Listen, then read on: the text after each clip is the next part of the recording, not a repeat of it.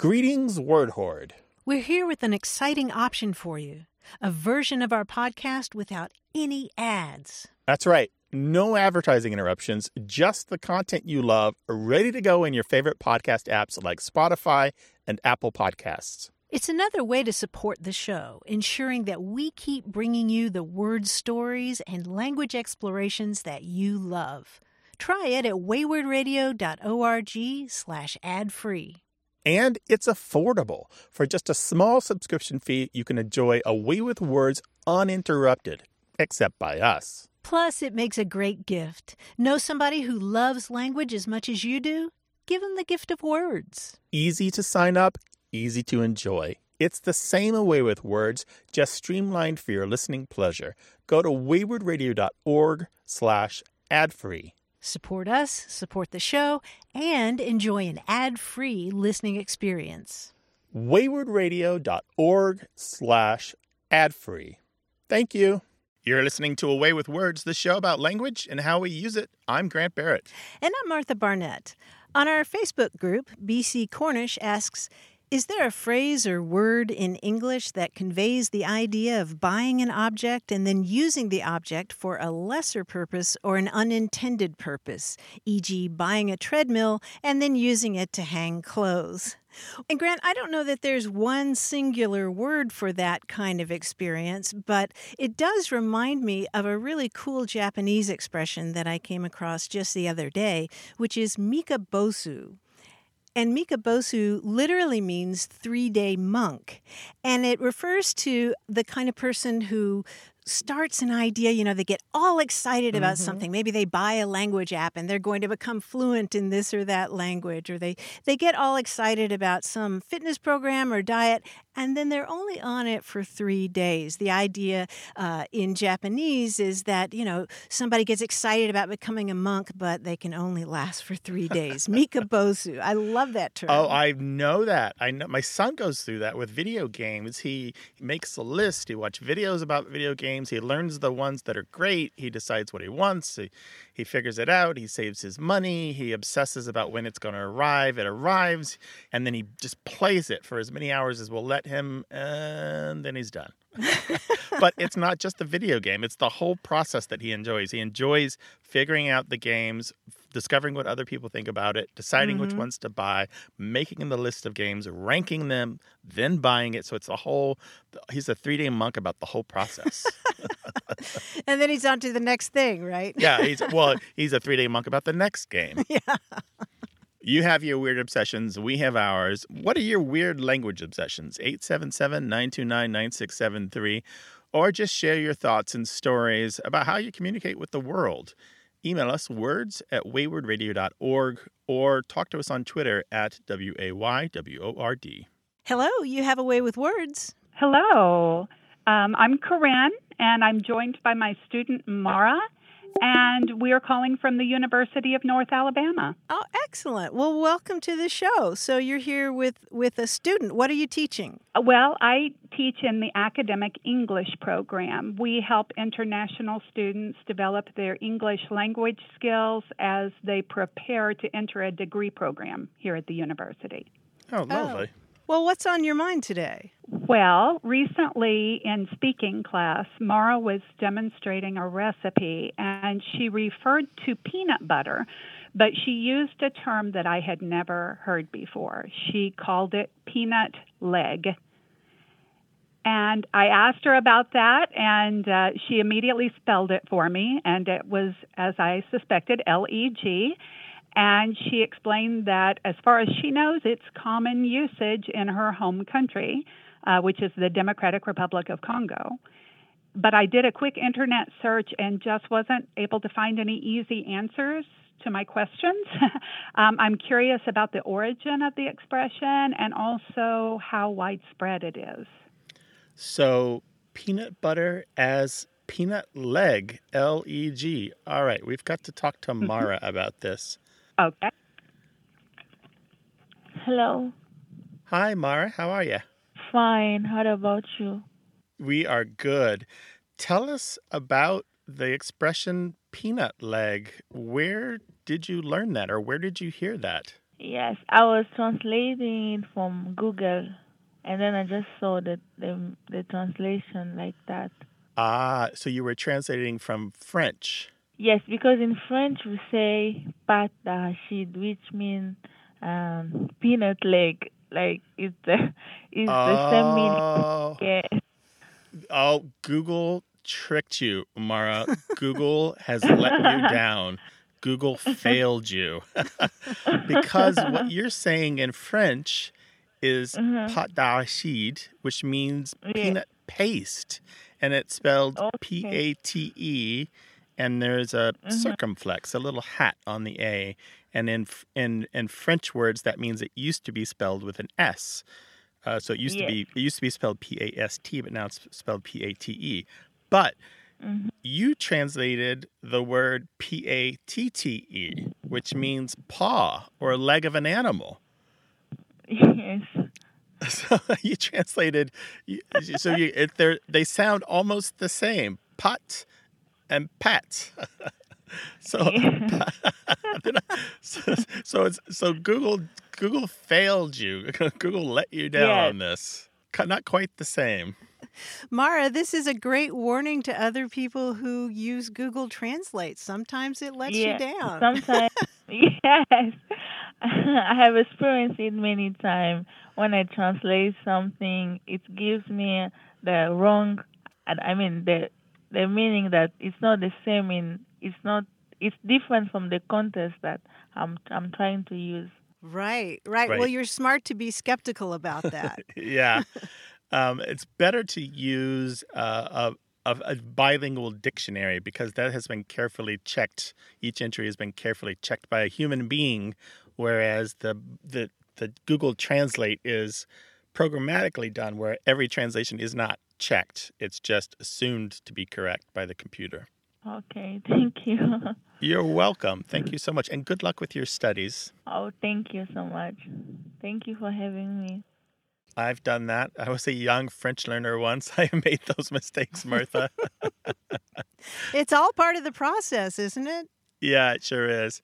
I should note that even though pat, P A T T E, can mean leg or foot in French, it's used Mhm. for animals. It's not used Right. for humans. The Uh-huh. jambe, J A M B E, is used for the leg in humans. We welcome calls from folks who are learning English as a second language or maybe a third or fourth. And we love calls from teachers as well. So if you have a question about language, call 877 929 9673 or send the story an email to words at waywordradio.org. Hello, you have a way with words. Hey, Grant. This is Tori Paulson. I'm calling from Wyoming. Hi, Tori. Welcome to the show.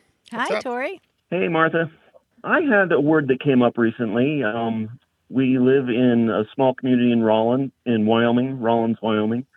My wife works for the city here in Rawlins, and they were discussing maintenance on city parks, and she referred to a Bowery at a park that needed maintenance, and no one else knew what a Bowery was. They all referred to it as a pavilion, which we know as well, but um, the word Bowery has never been used by anybody around here. We're originally from Salt Lake City, Utah, and um, Bowery is a common term down there. Um, we looked it up in the dictionary, and it's not even listed in the dictionary in the ter- way we use it. How do you use it? Um, as a pavilion, the the a Bowery is equivalent to a pavilion in um, where we grew up. so, uh, a covered sitting area, something like that, or a covered performing Yeah. area? A covered area with open sides. Well, Tori, I'm so glad you brought up this word because it has a really interesting and kind of surprising history. The word Bowery comes from an old Dutch word that sounds similar. It's Bowery and it means farm.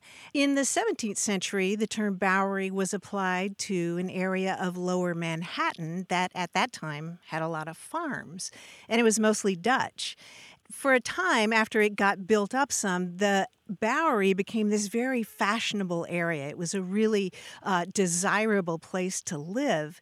And at that same time, in the 18th century, this term that originally meant farm was moving across the northern part of the United States and it began to acquire a more specific meaning. Um, exactly the kind of thing that you're talking about an open structure, and sometimes it had a roof of, of tree boughs or vines that was used. Um, you know, to keep people uh, out of the elements at, at a, a big temporary gathering like a, a concert or, or, a wedding or, or, a party or something like that. Uh, you're absolutely right that uh, that the term Bowery for pavilion is pretty localized. You you hear it in the north uh, and North Midland of the United States, and particularly in the Rocky Mountain area. So I'm not surprised that uh, you grew up hearing it in Utah. And then there's the overlap with just bower, right, Martha, which is uh, a kind of a woodland shelter, kind mm-hmm. of away mm-hmm. from the the noise and the sun, uh, kind of a I don't would you say kind of a recess or a, a, a, secret area? Yeah. But that's a that's a separate word. It took a different path, and so there's probably some overlap and reinforcement there of the Bowery from New York and from the Dutch, and then the Bowery of kind of a, a secret, quiet place in the woods or in in uh, the garden. Excellent. It sounds like she surprised everybody with that term. Yes, nobody else had, had even heard the term before, and it seemed so common um, where growing up in Utah. Yeah. Yeah, I I, w- I wouldn't be surprised if other people in Wyoming knew it, though. As Martha said, much later in the Rocky Mountains, people, the term kind of stuck more there than it did in the rest of the country. I mean, it's never been all that common, but it did kind of last there more than it did other places and it seemed to be centered more of a, around a religious um, background oh, because oh, um, churches having a bowery behind the church was very common. Mm-hmm. Oh, interesting. Well, that's what we know. Maybe she's going to introduce it, and Wyoming will become a hotbed of Bowery speakers. Perfect. Yeah. All right. Well, thanks for taking my call. It's sure. our pleasure, Tori. Thanks for calling. Bye-bye. Right. Mm, bye. Yeah, that word Bowery from the Dutch is spelled B O U W E R I J. And it goes back to the early days of New Netherland and New Amsterdam when mm-hmm. the Dutch had a foothold uh, with a colony in the New World, which didn't last very long. And Peter Stuyvesant was the governor of that colony in the mid 1600s. It goes just goes back a long way. It was his farm um, which the Bowery led to, one of his farms anyway. And so it's got a that word, the Bowery, boy, hundreds of years to get to this meeting at a parks department in Wyoming. Yeah. We're all about those connections. Give us a call, 877 929 9673. One of our recent newsletters, we were talking about the fact that astronomers reported earlier this year that they'd been looking at an area of the universe where they thought there was one big black hole, but it turned out that there were a few dozen smaller holes, and they were trying to figure out what's the collective noun for a lot of black holes in the universe? And we got a lot of responses about that. Leslie Campbell suggested that uh, the collective term for black holes would be a baffle which I think makes sense oh, because like what yeah. are they?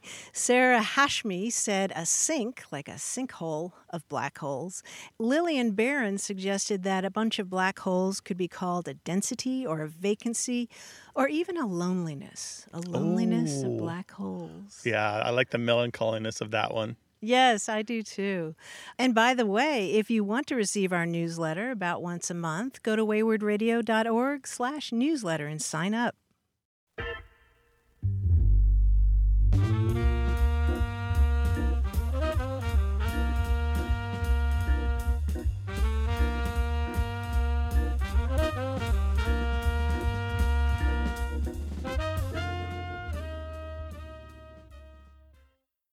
Got a minute? We need your help. Head over to gum.fm slash words and share your thoughts in our quick survey. Your feedback matters. It's the backbone of our show's success. Thanks for making our show even more successful. That's gum.fm slash W O R D S. Thank you. You're listening to A Way with Words, the show about language and how we use it. I'm Martha Barnette.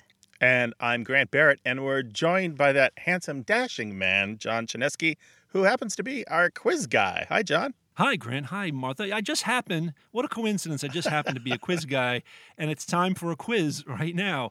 Uh, you know, guys, I, I hate to repeat myself.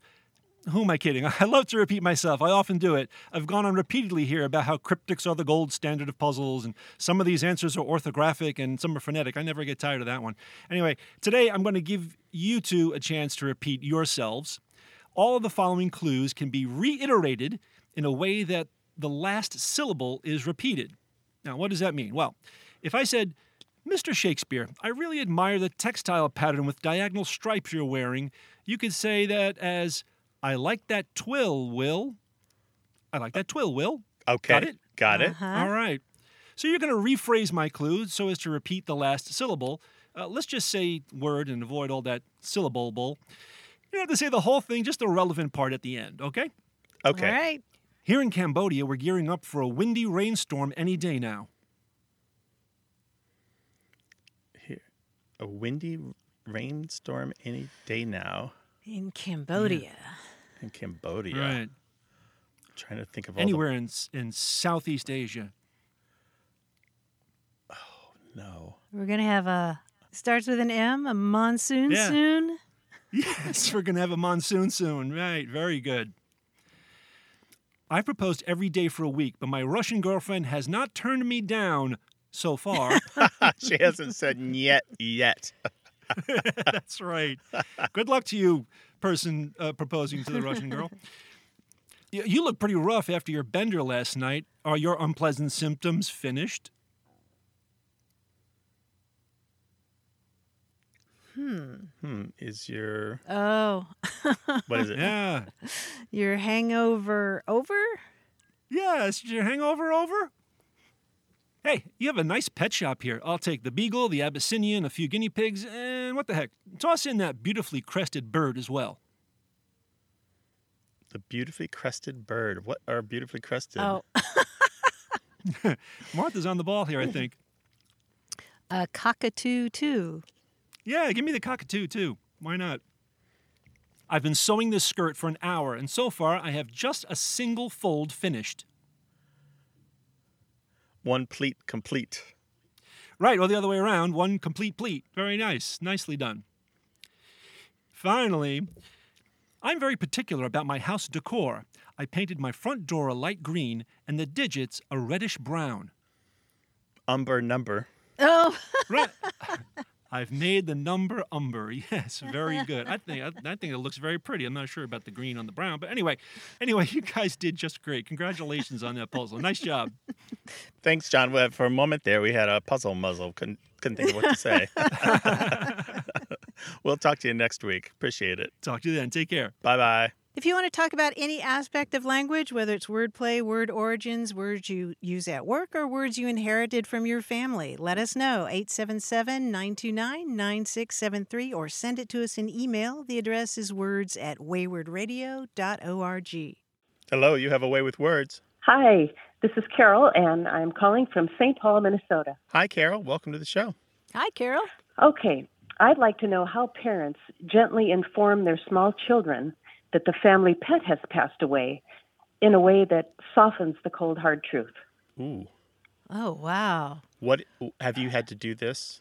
I haven't had to personally deploy it, but I have a story to tell about how I was informed as a little kid about uh, a cat passing away. Oh, please do. So I grew up in the 1960s in Fargo, North Dakota. So our cat was uh, hit and killed by a car, and uh, I was not uh, in the house at the time. And my brother Jim took care of all the details. He found Marvin, our cat, and uh, brought him to the yard and buried him. And then uh, somehow word got to where I was. I was uh, at a lake cabin playing with my cousins, and word got to the lake cabin that uh, something happened and Marvin was gone. Okay. So I asked, uh, I think it was one of my aunts who told me this, and I asked her, well, well, where's Marvin now? And uh, this aunt uh, just touched my arm and she said, he went to Wisconsin. And uh, so I thought, okay, I was young enough where I where I bought that, right? Uh, I might have been seven or eight, and uh, I thought about it for a while, and I thought, well, okay, I don't like this. I'm I'm sad, but you know what? He's somewhere, Mhm. and uh, maybe I can go visit him. Maybe I'll ask mom if we can go visit him. Although Wisconsin, from my house in Fargo, Wisconsin seemed like a world away. She told you that the cat went to Wisconsin. Right. hmm Did you wonder why? Right. It's was he uh, unsatisfied with life in our house? in Visiting some family? way. Right. Visiting. Right. If he's visiting family, how did he get there? Did he walk? Did he hitchhike? Okay. Um, but uh, you know, I took it at face value and uh, just told myself to get used to the idea that Marvin's not in the house anymore, Yeah, and he's in Wisconsin. and he's in Wisconsin. So the theory is there's a farm in Wisconsin, and all the pets go there, and they can play to their heart's content. Oh. hmm Yeah. You know, I remember as a kid being told that uh, my dog Tuffy had gone to a farm, and it it comforted me for years. You know, just thinking, well, there is that possibility that she's out there romping around, and but I think you raise a really good question. At what age, basically, do you do you start telling a child the truth? Isn't that the real question here? Or what level of maturity? Because maybe age is Mhm. irrelevant. Right, exactly. What level of maturity and how how hard would it hit this kid? How hard would the news hit the kid? Mhm. So, I was a very sensitive little kid. And you were seven or eight at the time that you That's lost. right. There are different strategies. Uh, for example, we had a we had a cat die in the last couple of years. He had terrible kidney disease. Um, we had to let him go across the Rainbow Bridge, as they Mhm. say, and we'd had him for a while. And I had to deliver the news to my son, uh, who was Oh. um, eleven or twelve at the time, and it was it was hard, but. I was ready because I had done some reading about it, and I knew that you have to do avoid things like telling them what not to do. You you shouldn't say don't worry and don't cry. Let them feel what they have to feel. And if they're not showing grief, that's okay too because we're all different. And I, I couldn't know what was happening inside him, you know. I had to let him do whatever was happening and I, I had to let him have the last word, which for me is hard, as you know, Martha. um, and also, I had to remember that not everything required a response from me. He might not even have known what to say or how to say it, but it was important that whatever he needed to say, however he had to say it, that he get the words out. And so I let him do that, and it and it worked out. Um, and then we did something really important, and this is maybe the best thing that I was learn I learned how to do is we built the legend of the cat together. Whopper is hmm. now part of our family lore. We talked about the funny things that he would do or the weird little behaviors that we loved and and he's now part of the legend of our family. And so we made sure not to forget him and that's a really important part of the grieving process is to let the child know that the just because the animal is gone doesn't mean that they're forgotten and that they're still there in your memories and in your heart and that's that's very comforting That's a lovely thing to do. Carol, it sounds like part of your question is what is the language that you use? What is what is the vocabulary? What words do you reach for? That's exactly right. And it, it I'm sure it just depends on the kid, like we just like we just discussed. hmm How how much can this kid take, and how close were they to the pet? And Right. Um, Wh- when do you say the pet died or was put to sleep or, you know, how do how do you phrase that? That's a that's a really tough one. yeah and for younger kids you have to steer away from things like talking about the body and what happens to it you have to quickly move on to talking about um, you know the emotion side of it or the feeling side of it because getting down to where the body goes is hard to explain to a child. So you have to explain that the pet's time with us here is over and we gave it a good life. We loved it very much and it knew that and it loved us back and we were lucky to have it as a part of our family. Carol, I imagine that uh, there are listeners all across the country and around the world who are reaching for their phones or or their uh, laptops right now to uh, share their stories and talk about how you do this because um, you know it's a problem that keeps coming up and I'm I'm really curious what uh, other folks have to say about that. How have you shared the story of a pet dying with your children? Or how did your parents share the news with you? Let us know, 877 929 9673, or tell the story in email at words at waywordradio.org. Mm-hmm. Thank you, Carol, so much for opening up this great topic and sharing your story. We really appreciate it. Thank you so much. It's just a pleasure to meet both of you. Take care. Great talking You with you, bet. Carol. Bye bye. Thanks. Bye bye. Hello, you have a way with words. Hi, this is Alex calling from Austin, Texas. Hi, Alex. Welcome to the show. Hi, Alex. Thanks. Um, I'm here with my son, and he had a. Uh, I'm usually pretty good at answering his language questions, but he had a stumper for me. Uh, so I'm going to pass the phone to him so he can ask this question. Okay, Okay. great. Why is it go to school, go to the park, but you say go home? How old are you? I'm 11. Okay, and you're curious why we say go home, but we say go to the store or go to the park or go to a movie, huh? With go home, something is missing. Usually, you've probably noticed that the word home functions as a noun, and a noun is a person or a place or a thing. And a home is a thing, right?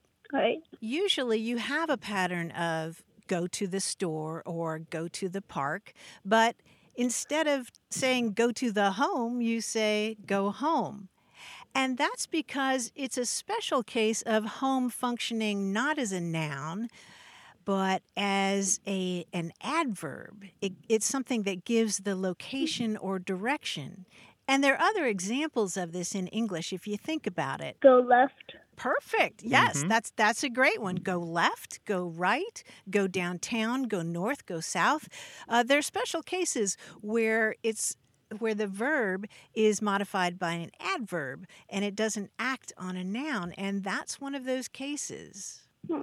So, what other nouns do we have that can become adverbs in those conditions, Martha? You you said a few like downtown, outside, upstairs, da- hmm underground, overseas. Yeah, there are a lot of them. Yeah, a lot of them. So, what you're learning here, Sagan, I guess, is that words don't always stay a single part of speech. They can put on different clothes and take on different roles, like actors on a stage. They behave differently in different circumstances. I see. Oh, thanks. Thanks for explaining that. Take care now. Thank you for asking the question. Welcome. Bye. All right. We welcome calls from younger listeners. So if you have one in your household and they have a, a good question about language, we'd love to hear it. 877 929 9673. Hello, you have a way with words. Hi, uh, this is Oriana Fisher calling from Bethlehem, Pennsylvania. Hey, Hi, Oriana. Hi. How you doing? Great to talk to you. Good. How are you? I'm a biochemistry professor, and I was hoping that you could answer some questions that I have about a word that I use a lot at work that I've recently discovered um, isn't actually known by most people in the English language, and the word is aliquot. Aliquot. It's it's not a fruit that grows on a, on a hybridized tree, huh? no, no. Tell us how it comes up in your work. So at work, we use it to talk about like if we have a stock of something and we want to portion it out into equal pieces to save for later.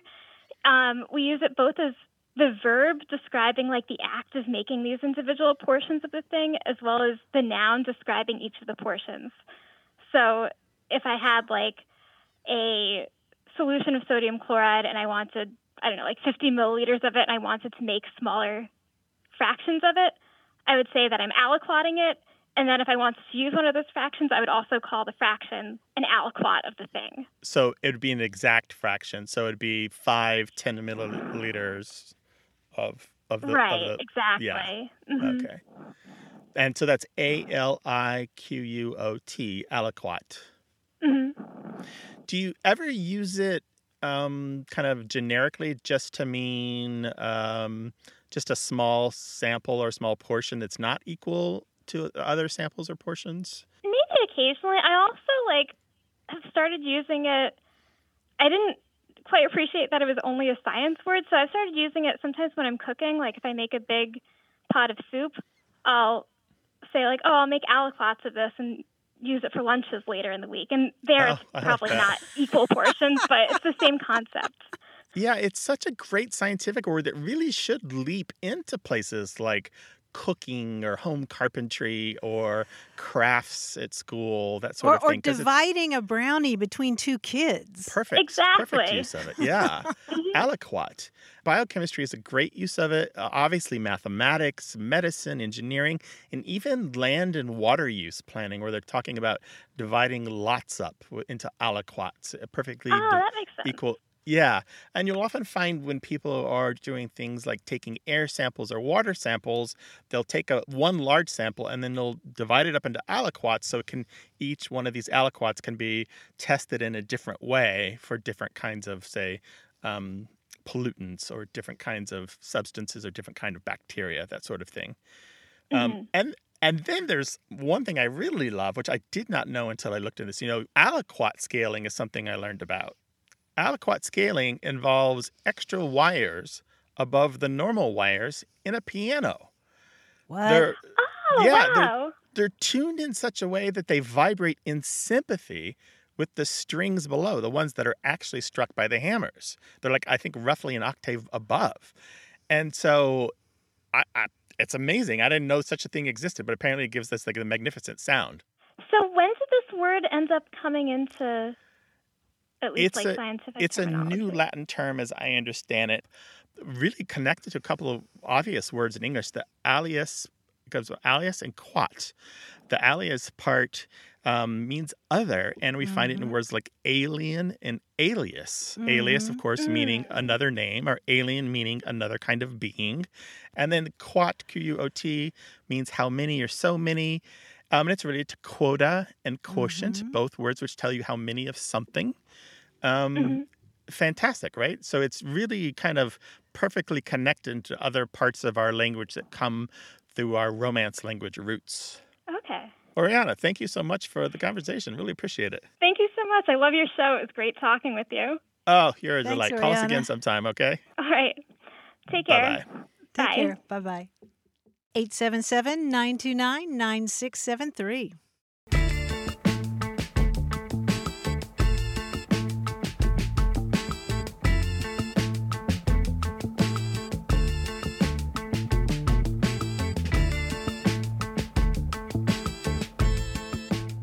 From Richard Ryder on Cape Cod, who sent us a lot of phrases that belong to his beloved Nantucket grandmother. And one of them is, We waited for you like one pig would for another. I love it because they And- do. Animals wait for each other, right? No, no, oh, I see. no. And uh, well, I was confused too, so I oh, wrote him back. mealtime. I see. Yes, yes. If somebody's late to the table, you go ahead. And in fact, there's uh, there's an expression in Mexican Spanish. Eres tan pacienzudo como un conchinito, which means uh, You're as patient as a little pig. yes. Yeah. So I thought that was lovely. That that there's an echo of that on Cape Cod. I was just thinking about the way animals do usually, at least domestic animals, tend to be kind of gregarious and hang out together. sure, sure. but yeah, we waited for you like one pig would for another. Not. 877 929 9673.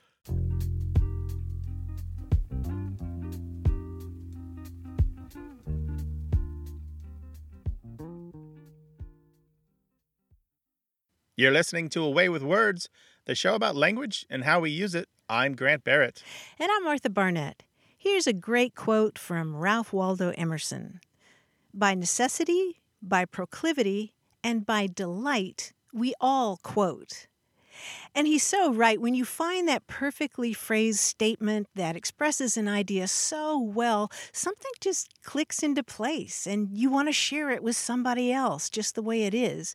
In fact, that quote from Emerson is a perfect example. By necessity, by proclivity, and by delight, we all quote. And I'm reminded of this again and again, paging through the new must have reference work called the new Yale Book of Quotations, edited by Fred R. Shapiro. And Fred Shapiro is Associate Director for Collections and Access at the Yale Law Library. And in 2006, he published the Yale Book of Quotations. Well, the new Yale Book of Quotations is vastly expanded. It has 12,000 quotations, and that's a thousand more than the previous version 15 years ago. And one thing that makes it notable is the fact that again and again, Shapiro has found that many famous quotes were actually originated by women, but then misattributed to more famous men. For example, the term Iron Curtain is always attributed to Winston Churchill, but it turns out that the person who beat him to that was British activist and politician Bessie A. Stanley. And you know the quote, now I know why nobody ever comes here, it's too crowded. Everybody associates that with Yogi Berra, but actually the first person to say that was Suzanne Ridgeway, an actress who appeared in several Three Stooges movies. So it's a fascinating book for that alone, but it's a book that I know I'm going to be returning to again and again and again. Yeah, I'm a big fan of the first edition, and I can't believe it's been 15 years since Yeah, the first. And yeah. so I am glomming onto the second edition. I'm a big fan of antedating. That's where you find an earlier use of a quotation. And I appreciate the dedication to the craft of not only finding the exact version, but the approximate version of the Mhm. quotation, because sometimes it varies a little bit. And that's an important part of writing a quotation book, not just getting the word for word version, but the idea behind it. And Fred Shapiro and the people who've helped him out, and he's very grateful and gracious about acknowledging the help from the people who've who've who've contributed to this book.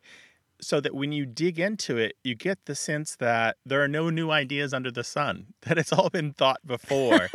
I think somebody said that, Grant. yeah, Nothing yeah, new exactly. under the sun. yeah, and you kind of just want to shut up because you're kind of like, oh, I'm pretty sure that any idea that's come to my head somebody else has said before.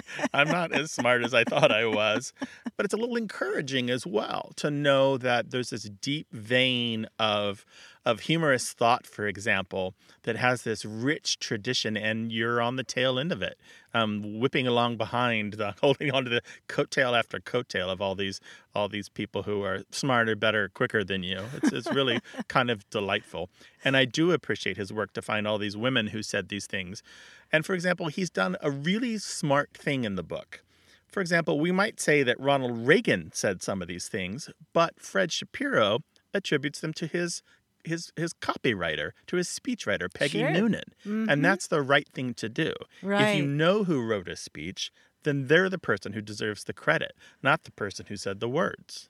Yeah, and it's super cool that we're the beneficiaries of those last 15 years of research because we've got all these new quotes from, you know, people as as diverse as Beyonce and and politicians from today. Um, but also, we're all the beneficiaries of the digitization of so many materials uh, that Fred Shapiro didn't have access to 15 years ago. That's exciting too. The book again is the new Yale Book of Quotations, edited by Fred R. Shapiro, and we both wholeheartedly recommend it. Check it out. And in the meantime, if you want to talk about language, call us 877 929 9673. Hi there, you have a way with words. Good afternoon. This is Chris Mershot calling from Ithaca, New York. Well, good afternoon, Chris. Hi, Chris. What's up? We have quite a few Spanish words in our English language or American English usage, as you probably know from the Mm-hmm. cowboy days of the Spanish in the Southwest. And since then, others have crept into common usage, like the word nada. And one word that I think should be part of our general usage is the word vergüenza. Vergüenza. Why do you like the word vergüenza for a borrowing into English from Spanish? Sometimes the translation is shame, no? To Mhm. have shame or lack of decency. But in reality, in the um, Latin American culture, if your mother says to you, que vergüenza, or vergonzoso, right? It has much more emotional weight than shame on you. And this is drummed into the culture, which I think we can pick up fairly quickly, uh, to the effect that if someone you know, you're in a car, someone shouts at you, sin vergüenza, it means you've done something that's really against the moral fabric and the traditions and the, and the folk ways. You're outside of decency, if you will. And so um, the expression que vergüenza or um, uh, vergonzoso or um, any derivation of that word, vergüenza, is something that we could really use in the present political climate um, to really put a, put a word and a description of the unacceptable behavior of people. So, what you're talking about is more about brazenness or audacity of the person who should be ashamed. It's it's something that they knew was wrong, and they did it just out of pure cussedness or uh, just because they thought they could get away with it. Well, I'm not sure they actually do it on purpose. It's a character defect. Oh, I see. I think I get what you're saying. So this is it's about scoundrels. Oh, they act without a conscience, right? They don't have common decency. Something like that. Exactly. That's There's right. a saying that I saw in one of my Spanish dictionaries, something like "Es tan sin vergüenza que estafaría hasta a su madre." He's such a scoundrel he would even cheat his mother. That's exactly the the uh, the definition of it. Yes, he would. Uh, he would even uh, take his mother for a ride and uh, not think twice about it. You're you're getting here. You're you're making con- a real strong connection to I think to the Latin roots of this word vergüenza, which we should spell. It's V E R G U E N Z A, and the U has boop the little dots on top of it. Um, and it comes from a Latin word meaning sense of shame or respect, discretion, even awe. And ultimately, it goes back to a word that has the root of feeling respect or to revere or to feel awe of. But in Roman culture, according to the uh, scholar Robert Kaster, the to have verecundia, which is the word that it comes from, V E R E C U N D I A, that comes directly from, it, it was a, a sense of propriety deriving from knowing your position in society, like knowing who you were inferior to, who you were superior to, um, or who you're equal to, and never violating those that hierarchy. Being abundantly aware of this was a social virtue and it regulated your behavior in groups. So it's it's really a, a deeper than just like, oh no, I spilled my drink. I'm so embarrassed. It's not that kind of embarrassment Well, at all. I would add to that uh, context, if you will, entitlement, the feeling of entitlement that you can just do what you uh, feel to do. And as long as uh, you're entitled to it, why not? Who should complain? And that's when the crowd should shout out, sin vergüenza. yeah, and you know when you talk about somebody being shameless, I don't I don't know that word seems so um, diluted and watered down. I mean, it's just you, you know I th- I think by uh, repetition, I just don't think uh, saying somebody's shameless necessarily has the same same. I mean, it's it's pretty much a translation, right? Um, sin vergüenza and, and shameless, but uh, it doesn't feel the same in English to me. Chris, I got to say, thank you for pointing out that, you know, bilingual dictionaries are interesting. They can offer you a word to word translation, but boy, there can be a lot of culture that you can completely miss behind a word without immersing yourself in that culture for a long time. And television and books and newspapers aren't going to get everything. You have to be there and know the people. And feel the emotion of the whole thing. Feel the yeah. emotion and feel the weight of your own errors too. Have that shouted at you to really know what a vergüenza truly is. So you've spent a lot of time in Latin America, I guess. Yes, since six, 1964. It's been a great, Mm-hmm. a great life, really. It sounds like it, Chris. It sounds like you've made the most of it, and thank you for sharing just this little bit of your hard-won wisdom with us. Thank you. It's been a pleasure. Have a great day. Take Thanks, care Chris. now. Be well. Thanks. Bye bye. What's the harshest word for embarrassment or shame that you can think of in English? 877 929 9673.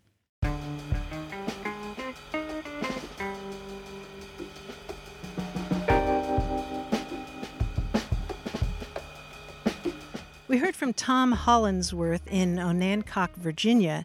He writes I'm a homegrown physician on the eastern shore of Virginia, the southern part of the peninsula between the Chesapeake Bay and the Atlantic. For years, I've maintained a list of eastern shore medical expressions to give to new medical providers. He sent us a lot of examples, but a couple of them I especially like. One of them is Old Arthur. Like if you have a visit from Old Arthur, or Is that old arthritis? Yes.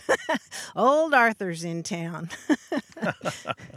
and another one that really touched me was the phrase out of heart. He's had patients use that to mean I'm discouraged or depressed, like Aw. doc, like yeah, doc, my wife left me. I'm out of heart. And I started researching this term and apparently it goes all the way back to the 16th century. Out of heart in those days meant in low spirits, discouraged, disheartened, despondent. Um, but it's such a beautiful phrase. You yeah, just a different kind of, not a synonym for heartless. no, no, just yeah, just sort of sad or crestfallen. I'm I'm out of heart, doc. Yeah. Those sound like good old timey phrases to me. I love them. You've probably encountered phrases in your work, expressions that other people don't know that you'd be delighted to share with us and the world. Send them along, words at waywordradio.org. Hello, you have a way with words. Hi, this is Karen, and I'm calling from Tucson, Arizona. Hi, Karen. Welcome to the show. Oh, thank you.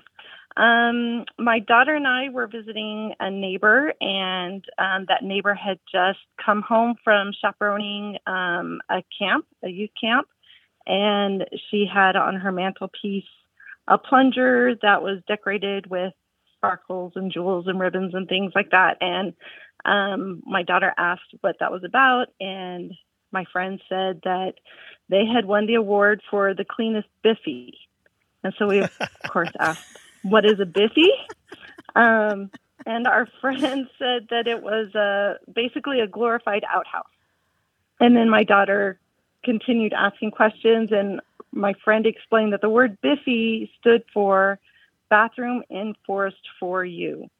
Um, and my um, suspicion radar went up. I, I doubted that. I went to the internet, and looked it up, couldn't find anything to verify that. So I thought I'd call the experts. So this was like a summer camp then, where they call the Yes. o- outdoor toilet the Biffy. Yes. Gotcha. Martha, what do you think about that acronym? Well, I think Karen is right on. It sounds like you've been listening to enough episodes of the show that you know to be suspicious of acronymic etymologies. Is that Yes. correct? yeah, it sounded pretty awkward, but I couldn't find any information about it. We can tell you uh, unequivocally that it doesn't mean bathroom in forest for you. It, it doesn't. Come- does not. Although that's pretty clever. I, I like that. Um, and different ideas have been proposed. Um, we've been asked before if it comes from BFI, which were the initials of a portable toilet company, um, Brown Browning Oh. Ferris Industries, based in Houston. But the problem here is that that company uh, started in 1968, and we see the term biffy used for outhouse uh, at least 20, almost 30 years earlier uh, than that. And some people have Okay. suggested that that maybe it ultimately comes from bivouac, you know, like military jargon. Oh, uh, bivvy mhm. meaning a small shelter. But the truth is, we we don't know. Some people have have suggested that maybe it's uh, a little kid's pronunciation of of bathroom or or privy. Oh. You're absolutely right to be uh, suspicious of that that uh, acronymic explanation. What I'm suspicious of is this person actually um, was displaying the plunger on their mantle. Proudly. She, no, not proudly. She was saying she didn't know what to do with it.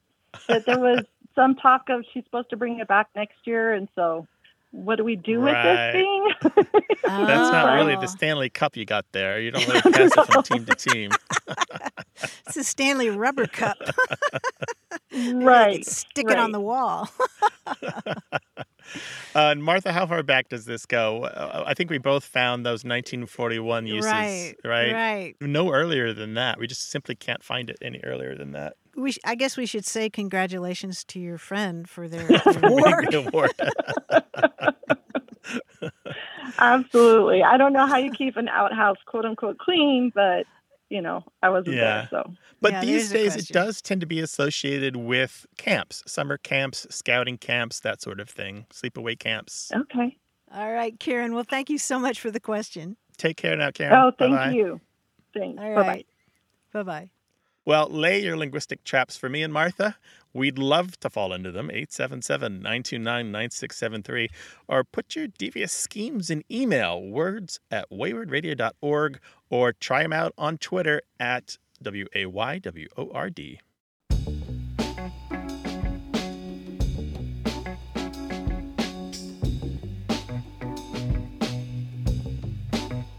Grant, it's Sauregurkenzeit. It's Sour Pickle Day. Yes, sour pickle time. That's it. Well, what does that mean? Is this the day when we air our grievances? Is this another name for Festivus?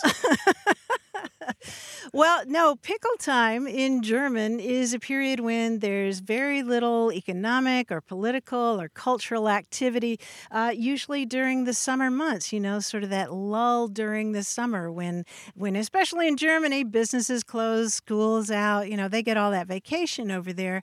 And they refer to that as saure Gurkenzeit, which means pickled cucumber time, probably because um, in late 18th century Berlin, there was a pickle harvest about that time, and uh, that's when people were, you know, canning pickles.